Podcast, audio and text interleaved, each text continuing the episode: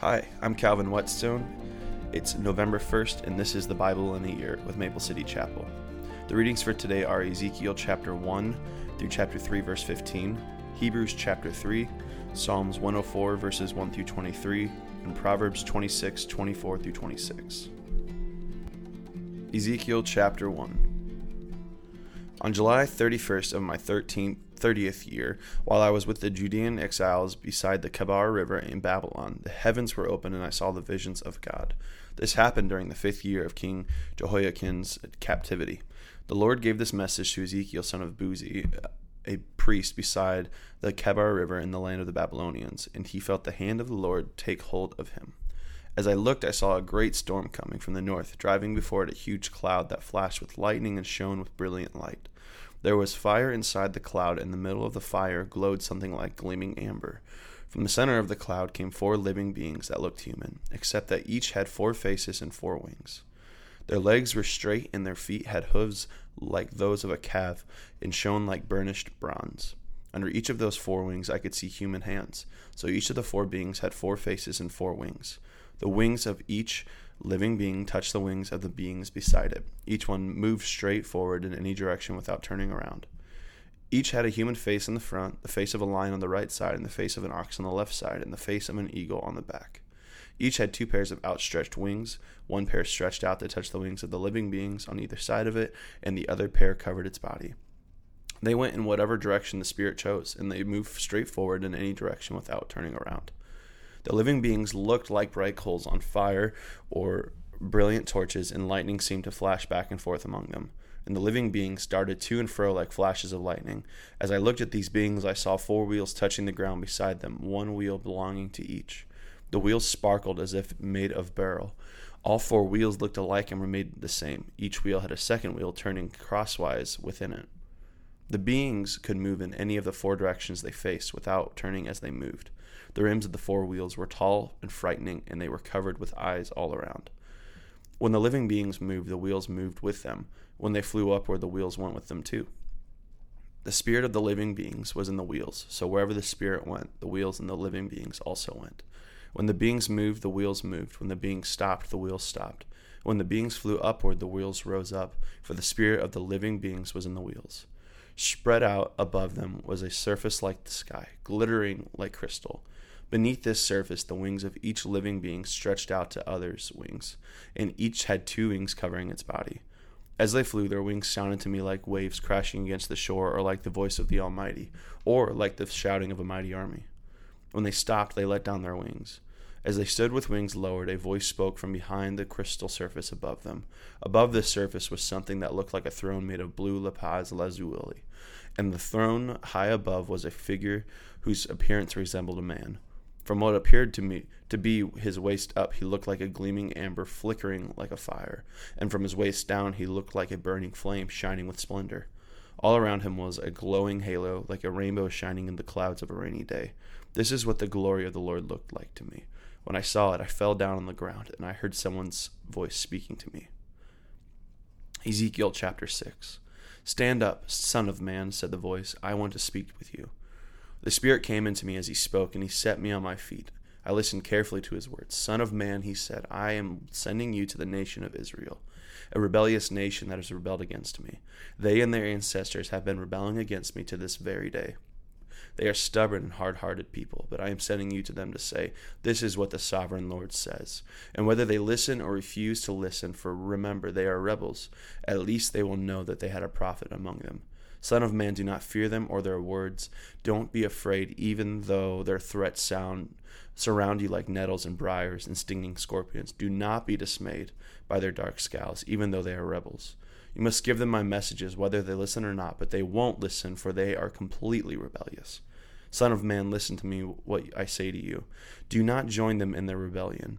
Open your mouth and eat what I give you. Then I looked and saw a hand reaching out to me. It held a scroll which he unrolled. I saw that both sides were covered with funeral songs, words of sorrow, and pronouncements of doom. Ezekiel chapter 3. The voice said to me, Son of man, eat what I am giving you, eat this scroll, then go and give its message to the people of Israel. So I opened my mouth, and he fed me the scroll. Fill your stomach with this, he said, and when I ate it, it tasted as sweet as honey in my mouth. Then he said, Son of man, go to the people of Israel and give them my messages. I am not sending you to a foreign people whose language you cannot understand. No, I am sending you to the people with strange and difficult speech. If I did, they would listen. But the people of Israel won't listen to you any more than they listen to me. For the whole lot of them are hard hearted and stubborn. But look, I have made you as obstinate and hard hearted as they are. I have made your forehead as hard as the hardest rock, so don't be afraid of them or fear their angry looks, even though they are rebels. Then he added, Son of man, let all my words sink deep into your own heart first. Listen to them carefully for yourself, then go to your people in exile and say to them, This is what the sovereign Lord says. Do this whether they listen to you or not. Then the Spirit lifted me up, and I heard a loud rumbling sound behind me. May the glory of the Lord be praised in his place. It was the sound of the wings of the living beings as they brushed against each other and the rumbling of their wheels beneath them. The Spirit lifted me up and took me away. I went in bitterness and turmoil, but the Lord's hold on me was strong. Then I came to the colony of Judean exiles in Tel Abib, beside the Kebar River. I was overwhelmed and sat among them for seven days. Hebrews chapter 3. And so, dear brothers and sisters who belong to God and are partners with those called to heaven, think carefully about this Jesus, whom we declare to be God's messenger and high priest. For he was faithful to God who appointed him, just as Moses served faithfully when he was entrusted with God's entire house. But Jesus deserves far more glory than Moses, just as a person who builds a house deserves more praise than the house itself. For every house has a builder, but the one who built everything is God. Moses was certainly faithful in God's house as a servant.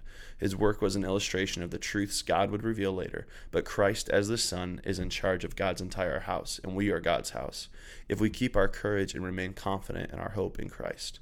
This is why the Holy Spirit says, Today, when you hear his voice, don't harden your hearts, as Israel did when they rebelled, when they tested me in the wilderness. There, your ancestors tested and tried my patience, even though they saw my miracles for forty years. So I was angry with them, and I said, Their hearts always turn away from me.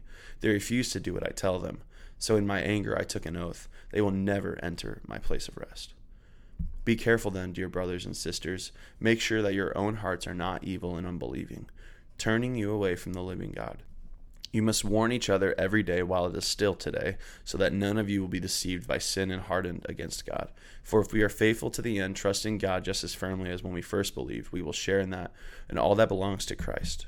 Remember what it says Today, when you hear his voice, don't harden your hearts as Israel did when they rebelled. And who was it who rebelled against God, even though they heard his voice? Wasn't it the people Moses led out of Egypt? And who made God angry for forty years? Wasn't it the people who sinned, whose corpses lay in the wilderness? And to whom was God speaking when he took an oath that they would never enter his rest? Wasn't it the people who disobeyed him? So we see that because of their unbelief, they were not able to enter his rest. Psalms chapter 104. Let all that I am praise the Lord. O Lord my God, how great you are! You are robed with honor and majesty. You are dressed in a robe of light. You stretch out the starry curtain of the heavens. You lay out the rafters of your home in the rain clouds. You make the clouds your chariot. You ride upon the wings of the wind. The winds are your messengers. Flames of fire are your servants.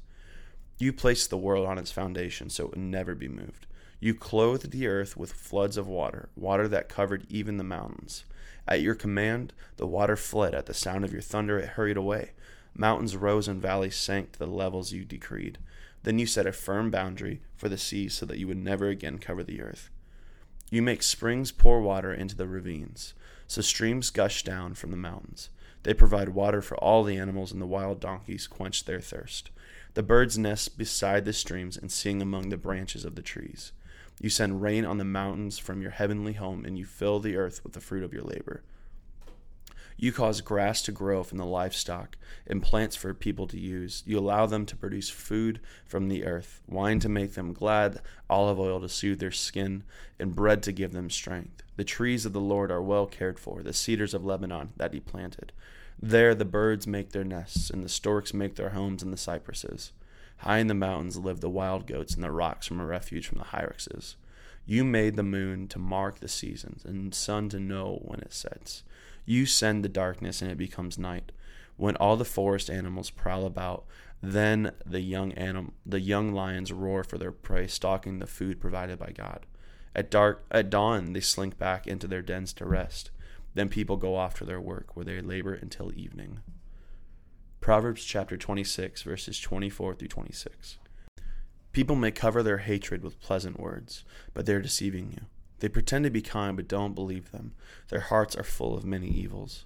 While their hatred may be concealed by trickery, their wrongdoing will be exposed in public.